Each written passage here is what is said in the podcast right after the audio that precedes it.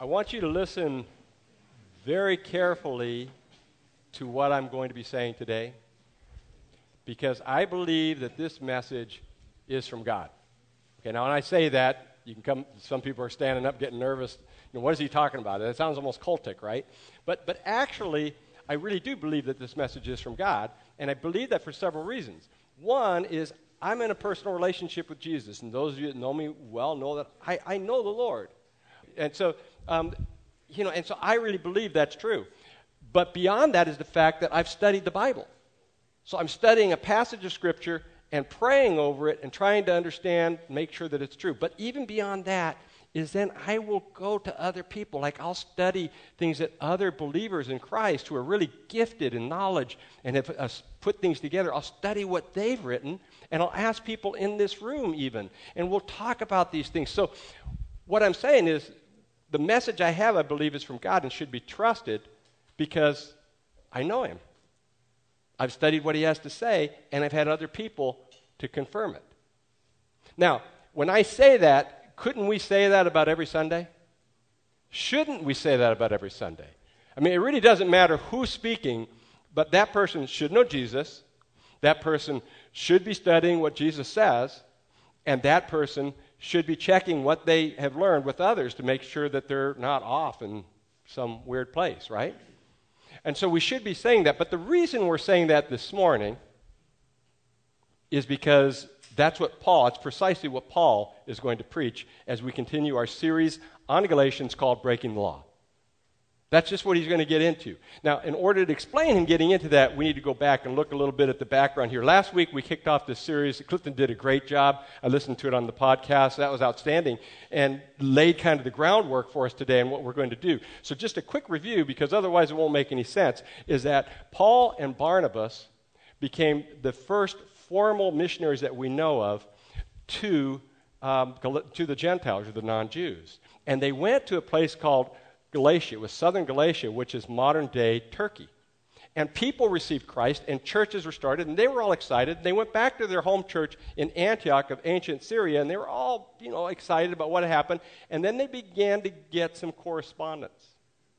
And what they learned is after they had left Galatia, some other Jewish Christians had come into Galatia, and they had contradicted their message.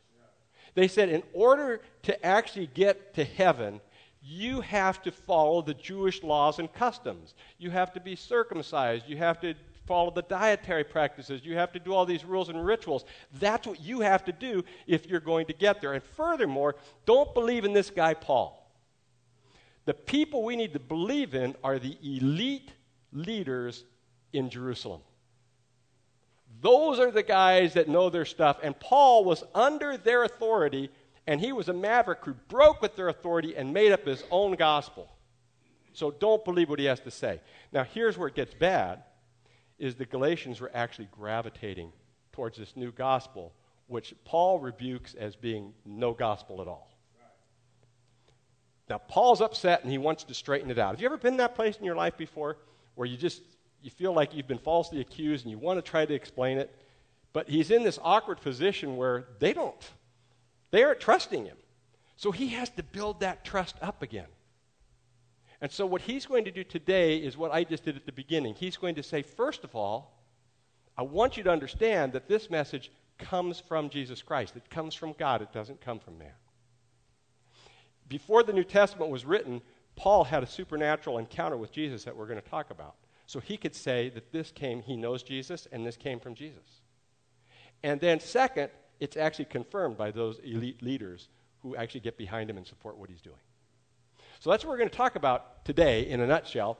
Um, as we look at it, uh, I want to take it in sections. We'll look first at Galatians chapter 1 to the end of it, chapter um, 1, verse 11 through the end of chapter 1, not the end of Galatians, so if you were thinking that. Um, he says, I want you to know, brothers, that the gospel I preach is not something that man made up. I did not receive it from any man, nor was I taught it. Rather, I received it by revelation from Jesus Christ. For you have heard of my previous way of life in Judaism, how intensely I persecuted the church of God and tried to destroy it. I was advancing in Judaism beyond many Jews of my own age and was extremely zealous for the traditions of my fathers. But when God, who set me apart from birth and called me by his grace, was pleased to reveal his Son to me so that I might preach him among the Gentiles, I did not consult any man. Nor did I go up to Jerusalem to see those who were apostles before I was, but I went immediately into Arabia and later returned to Damascus. Then, after three years, I went up to Jerusalem to get acquainted with Peter and stayed with him 15 days. I saw none of the other apostles, only James, the Lord's brother. I assure you before God that what I am writing to you is no lie. Later, I went to Syria and Cilicia.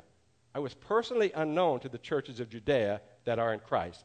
They only heard the report. The man who formerly persecuted us is now preaching the faith he once tried to destroy, and they praise God because of me. And so we ask the question you know, why, should, why should they trust Paul's gospel? Um, because God gave it to him. Know, Paul is really adamant about that from the very beginning. He says, This didn't come from men. Sometimes people kind of act like Christianity uh, is no different than a civic club, right? You know, with a civic club, you agree with the bylaws, you pay the dues, you're in, you're a member. Is that what Christianity is all about? Uh, it's something supernatural that's going on here. Neither is it Paul himself. You know, Paul doesn't want them to just trust him like he's some of kind of a cultic guru. He's just a regular guy. It doesn't come from human beings. It comes supernaturally. Now, to establish that, he gives a little bit of an autobiographical sketch, which we've been talking about Paul's life. So this will fill in some blanks for us today.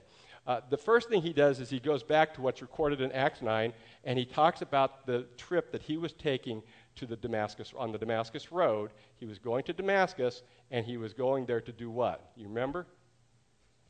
He was persecuting the Christians there. He wanted to find Christians, arrest them, and put them in prison where they would be tortured and executed. And while he's on this trip, he has this supernatural encounter with the Lord Jesus Christ himself. And what happens is we, we, the other people are there. They, they hear voices, but they can't understand it. Paul is blinded by this great light and he, and he encounters Jesus. And Jesus tells him several things. And basically, what he tells him is by my grace, I am giving you an opportunity to come into relationship with me. You don't deserve it. But notice Paul says, by grace, this is offered you.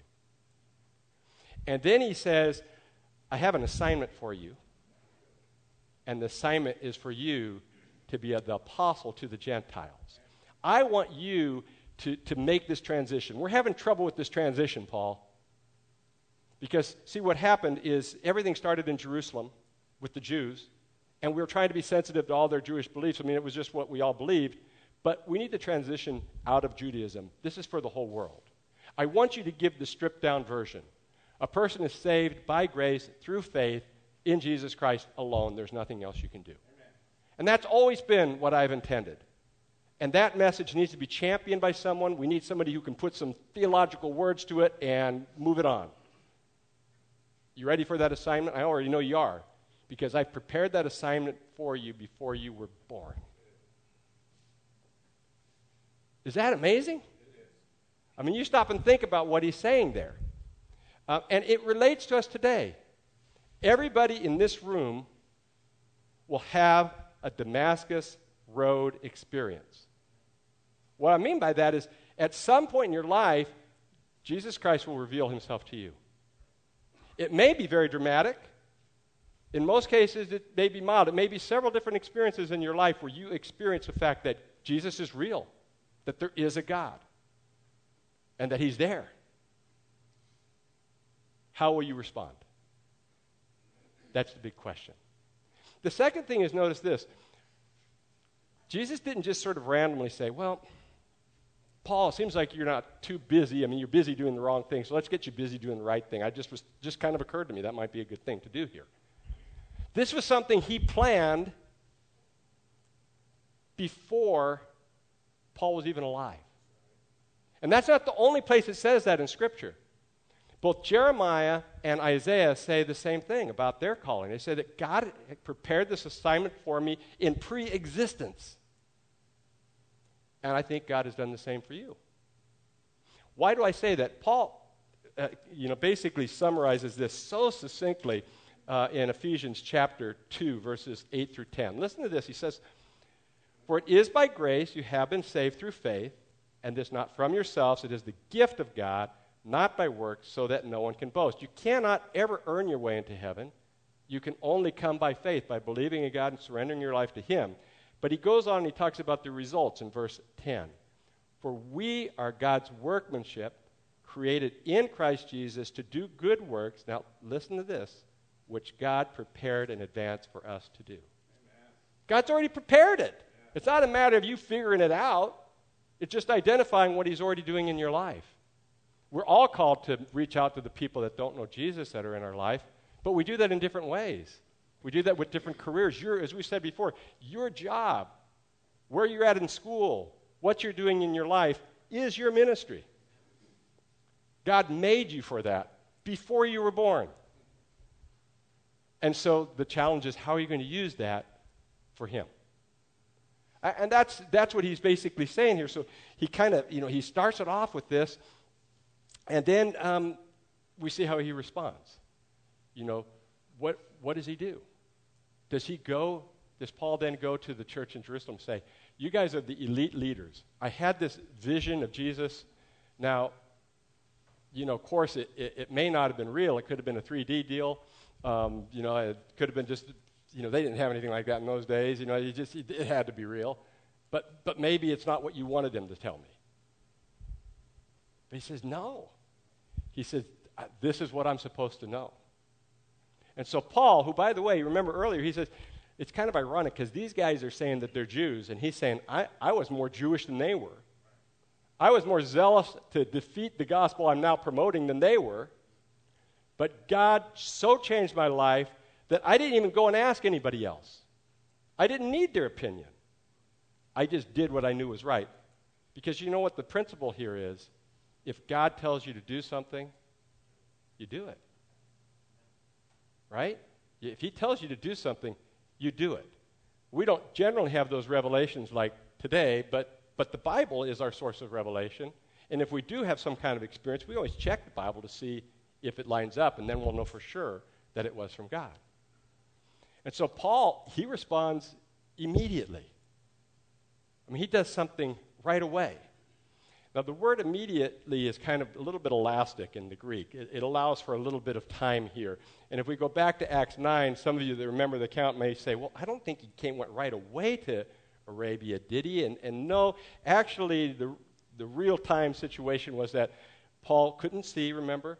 They took him to Damascus. Ananias prayed over him. Paul's now able to see. Took him a couple days to recuperate.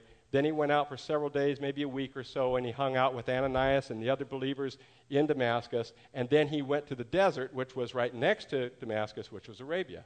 And then he was there for probably, the, the wording allows for weeks, months, maybe a year at the most, and then he came back to Damascus. But that's a pretty quick turnaround, isn't it? We tend to hem and haw. You know, we feel like, well, God, I know I, I need, to, I need to kick that addiction. Um, maybe I'll start tomorrow. Um, Lord, I, I, need to share Christ with my grandma. Well, maybe I'll see her next Christmas. Uh, Lord, you know, I, I, I know I, I, need to, to, you know, come to church regularly. Maybe after summer, because it's going to be pretty busy. You know how we do that? But Paul, he's just all in. It's a great example for us. He's just totally all in. There's some interesting observations to make about this trip. People say, well, what exactly happened? What did he go to Arabia for, you know. Um, and it doesn't tell us. And there's a couple things that we should keep in consideration. Paul probably, he may have gone there to, to get more, to better understand what Jesus wanted him to do in reaching out to the Gentiles. But in many cases, that's a pretty straightforward information that Jesus gave him. Uh, a lot of the other stuff was probably filled in by the sermon that he heard by Stephen, by the people he persecuted, by Ananias. He, I'm sure he received some training and discipleship, but there was a specific area that he was called to. And he may have gone there just to commune with Jesus and make sure he understood all that he was supposed to do and get some more insight. Furthermore, it's very possible and maybe even likely that since the Arabians were Gentiles, that Paul began practicing his outreach to the Gentiles right away. because God called him to. And so he began doing it and seeing what was going to happen. And then he came back and he continued to do it in Damascus. He probably did a little bit of both. And he's ministering and he's doing what God called him to do. So that sounds pretty good. But then Paul, you know, he's not going to pull any punches. He said, You know, you guys said that I spent time with the apostles, the leaders of the church. And I'm not going to lie to you. I, I, I did. I, I, I did go up there. But I didn't go up there for three years. Pretty long time. Three years. And when I got up there, they were mostly all gone on mission trips or whatever. I met, I met James. James was Jesus Christ's brother.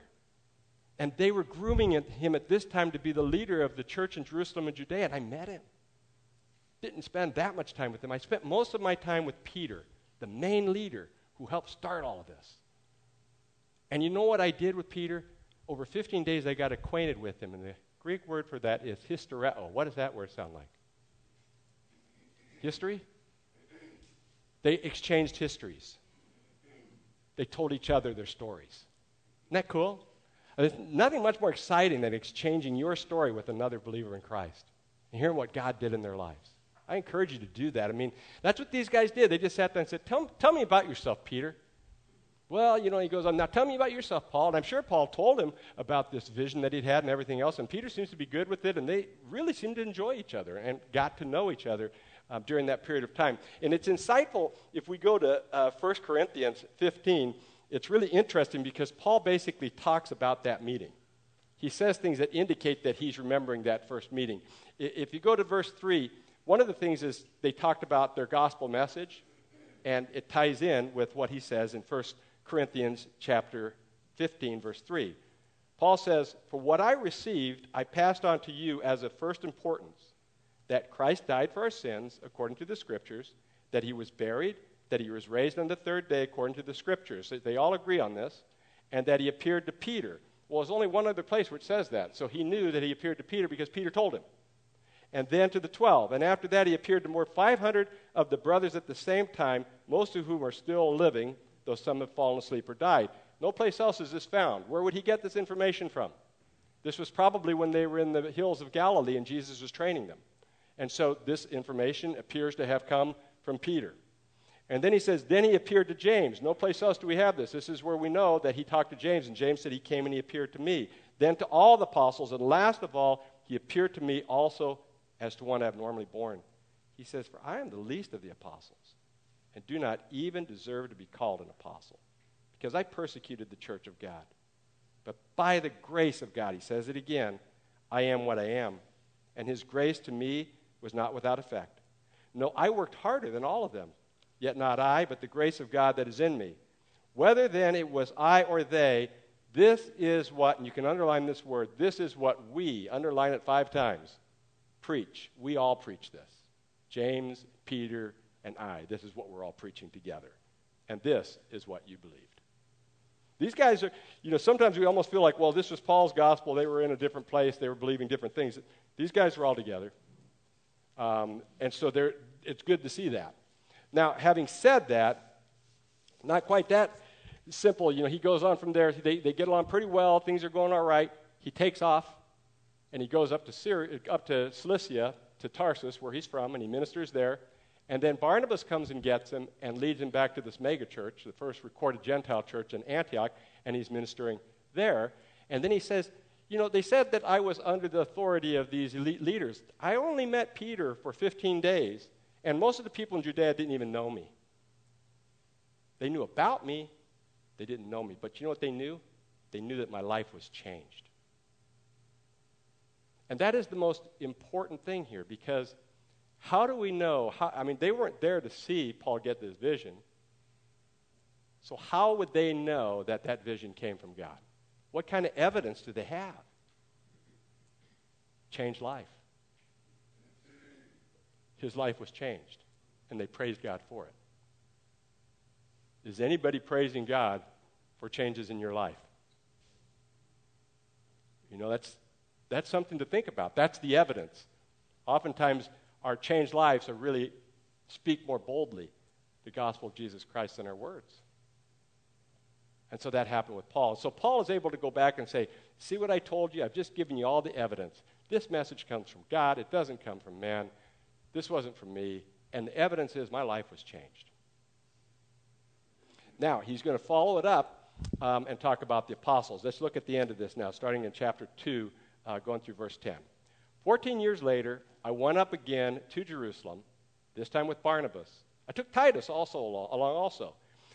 I went in response to a revelation and set before them the gospel that I preach among the Gentiles. But I did this privately to those who seemed to be leaders for fear that I was running or had run my race in vain.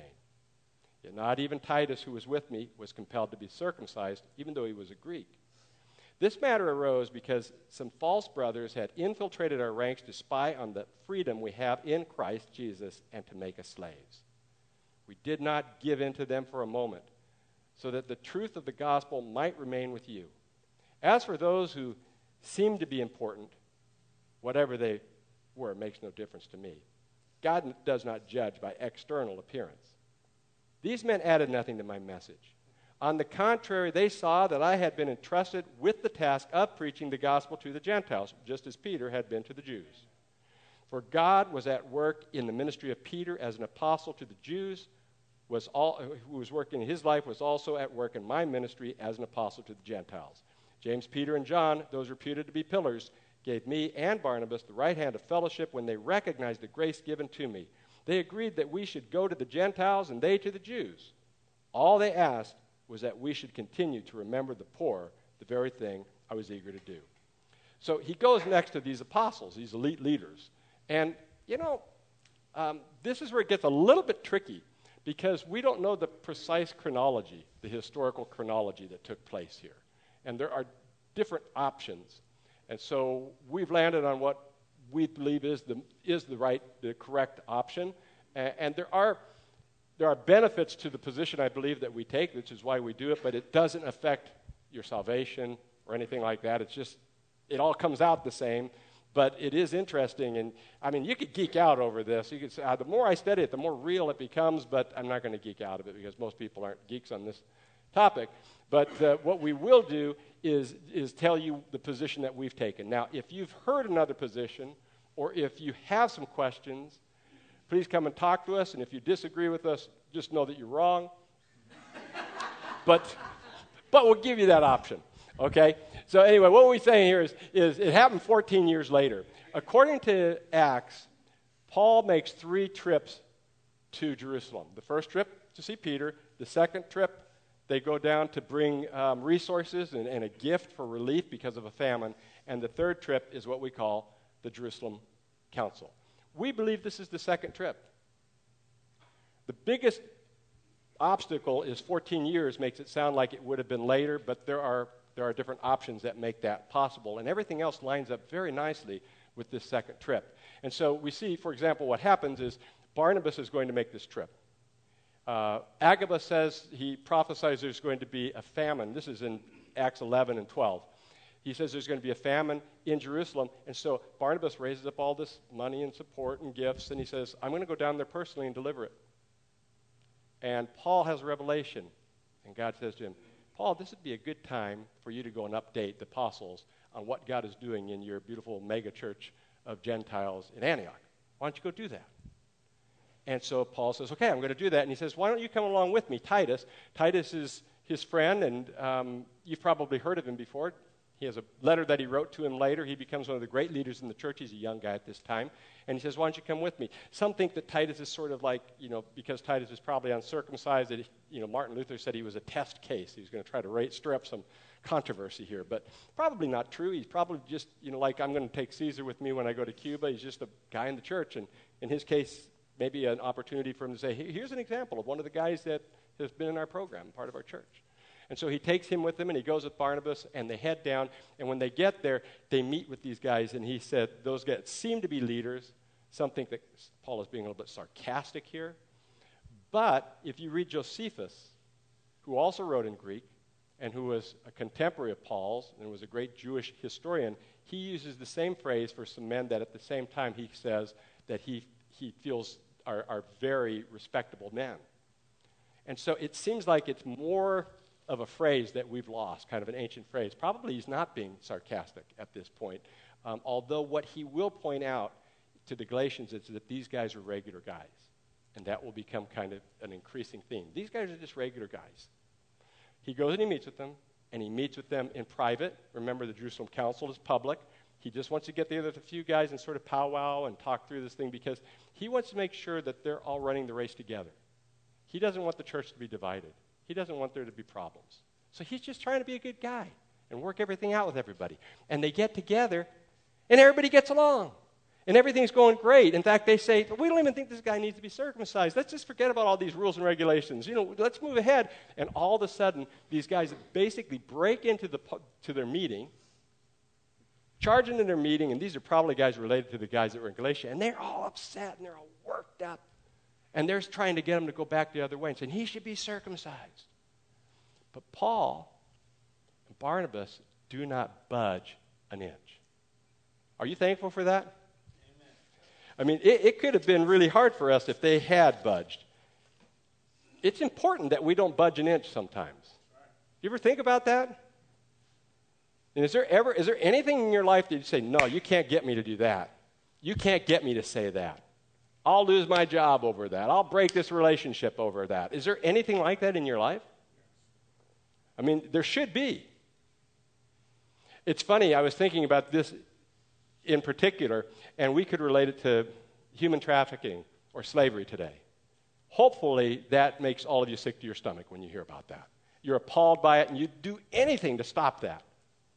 And yet, there's another kind of slavery that we sometimes will not stand up against, and it's spiritual slavery. It's when people come in and they try to tell somebody, even in your presence, that they have to do all these things to be good believers. They start hoist, putting you know, all this stuff on people. And, and we need to say that's not what the Bible teaches. F. F. Bruce, the noted um, scholar, says this. He says, As the gospel of grace liberates, so legalism enslaves. So we need to know our Bibles, and there are times when we need to just dig in and say, No, I, you know, we may be, you know, talking at work with some people, and people are throwing things around. So that's not true. That's not what the Bible teaches, because it could affect somebody's salvation eternally. So there are times when we say that, and we say that, you know, hopefully in a nice way, but sometimes we got to dig in, and that's what they did, and I, am grateful for that. Uh, then it goes on, and it says that he met again with these guys some more, and this time he says that there wasn't anything fancy about them, nothing about their external appearances. And it appears that what he's saying to the Galatians is, all these guys are making such a big deal about these leaders, these apostles in Jerusalem, and you know what? They're just regular guys. It doesn't matter how esteemed a pastor might be in a church or a church leader, if they go away from God, you need to go away from them. He says, These are just regular guys. Let me just emphasize that. But let me also tell you that we all got along. They said, Just do what you're doing. In fact, they put me on the same par as Peter, and they called me an apostle. An apostle is one that Jesus has given specific instructions to. He's done that with Paul. So they said, You're the apostle to the Gentiles, and you, Peter, are the apostle to the Jews. That was pretty complimentary. And I felt good about that. And, and they just basically shook our hands and they said, You guys go to the Gentiles, we'll go to the Jews. And everybody was, was really pretty happy over this whole thing. The only thing they said is, By the way, um, don't forget the poor. Okay, continue to take care of the poor. Would you do that for us? Which is what they were doing. They were down there on a mission to care for the poor. The poor may actually be a reference to Jerusalem church whole, as a whole because they were poor here they were the headquarters of the church and they were poor and they needed money to resource other churches and train people. So they're saying, please don't forget us. And they said, nah, of course we won't forget you. And everybody hugs and shakes hands and all, and they're on their way. Something interesting that Paul does. Did you notice how he, three times he mentions these leaders, and not until the very end does he dramatically tell us who they were? These three leaders were the big three. He calls them the pillars of the church. Very, very complimentary. Uh, these were the most important guys in the church at the time.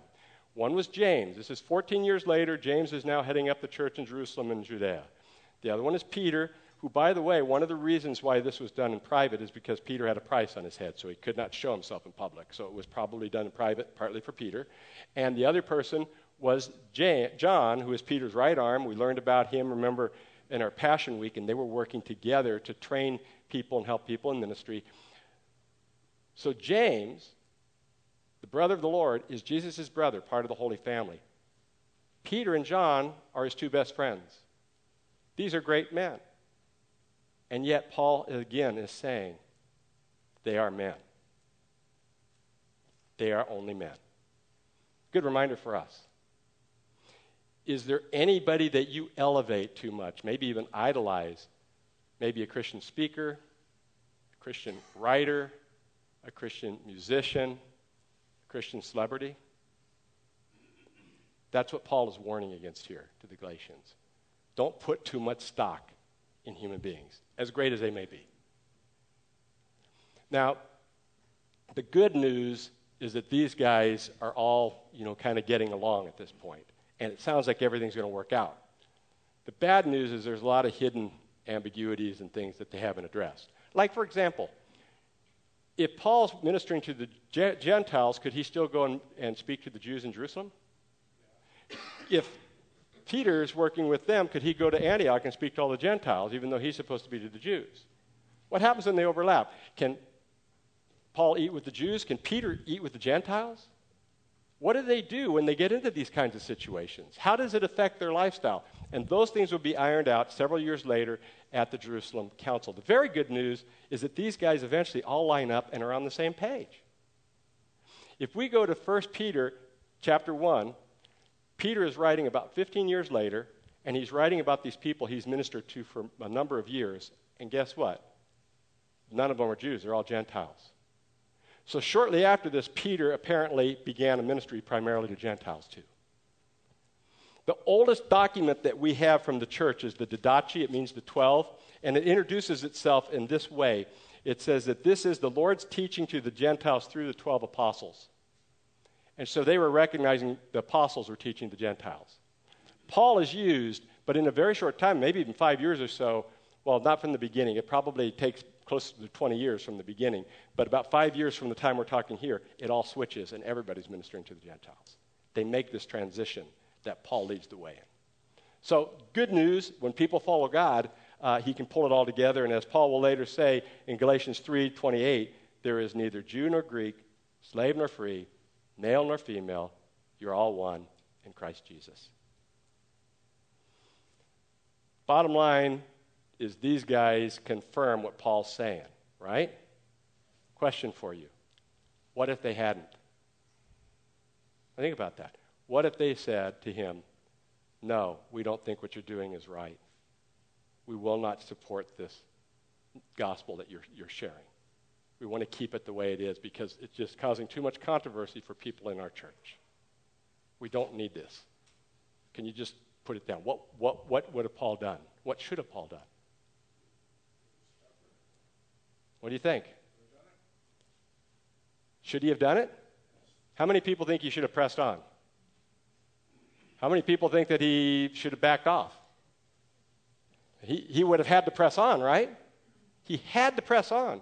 But had he pressed on, it would have divided the church and caused all sorts of devastation. But he would have had to do it because that's what God told him to do.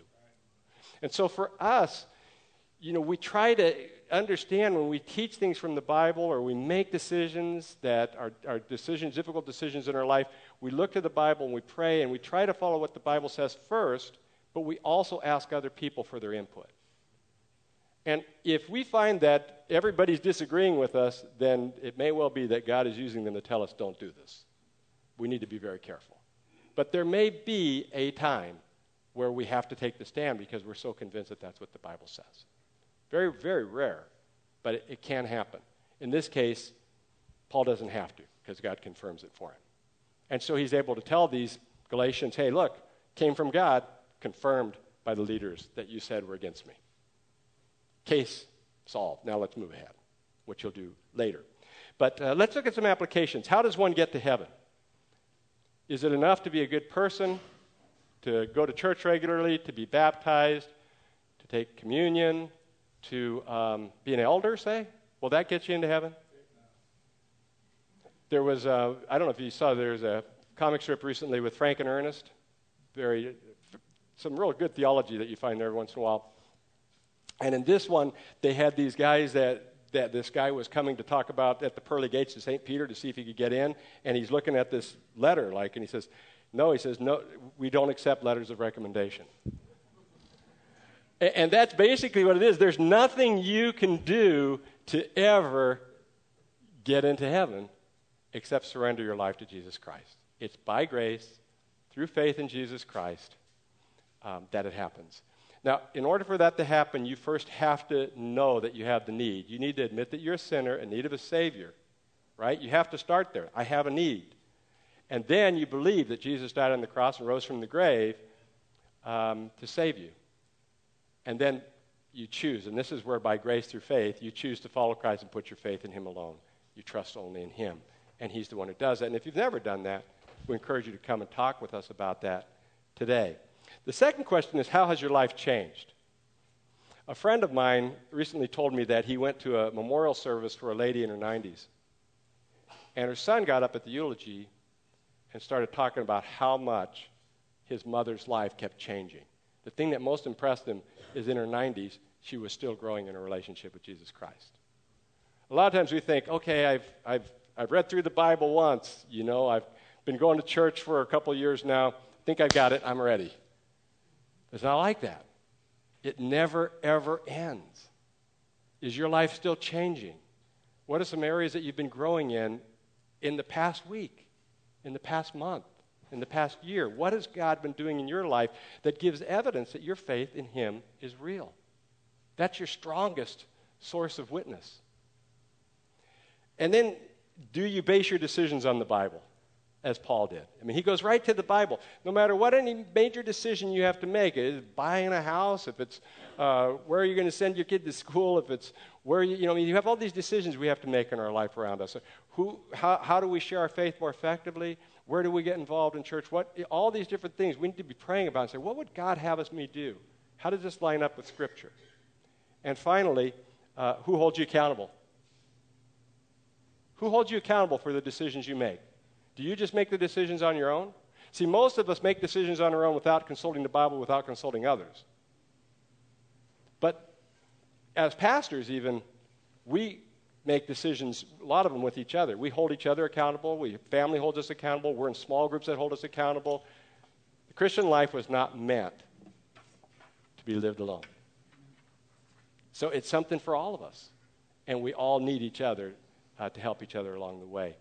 So as we kind of wrap this up, I, I just want you to think about making your decisions with Jesus. That when you decide to do something, that you make sure that you can you know Him, that you consult Him first through prayer, you look to the Bible, and you get the confirmation of others.